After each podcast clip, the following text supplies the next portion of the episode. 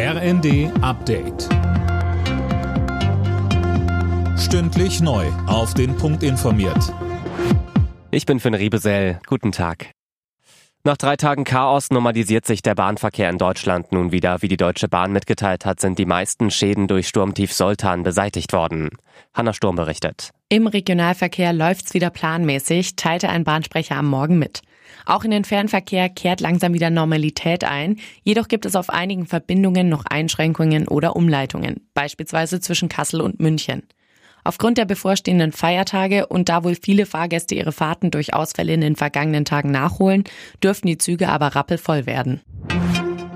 Die geplanten Proteste von Bauern und Lkw-Fahrern im Januar dürften zu Versorgungsengpässen führen. Davon geht der Präsident des Bundesverbands Güterverkehr und Logistik Engelhardt aus.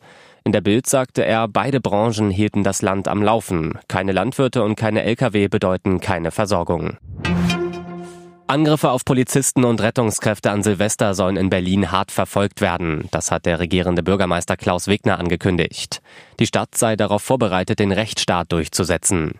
Die Polizei werde überall stark präsent sein, wo man mit Ausschreitungen rechne. In Neukölln haben die Beamten bei einer Razzia bei einem 42-Jährigen nun 30.000 Böller, Kugelbomben und Knallpatronen gefunden. Offenbar soll der Mann auch die Zitat aktionsorientierte pro-palästinensische Szene mit Böllern versorgt haben.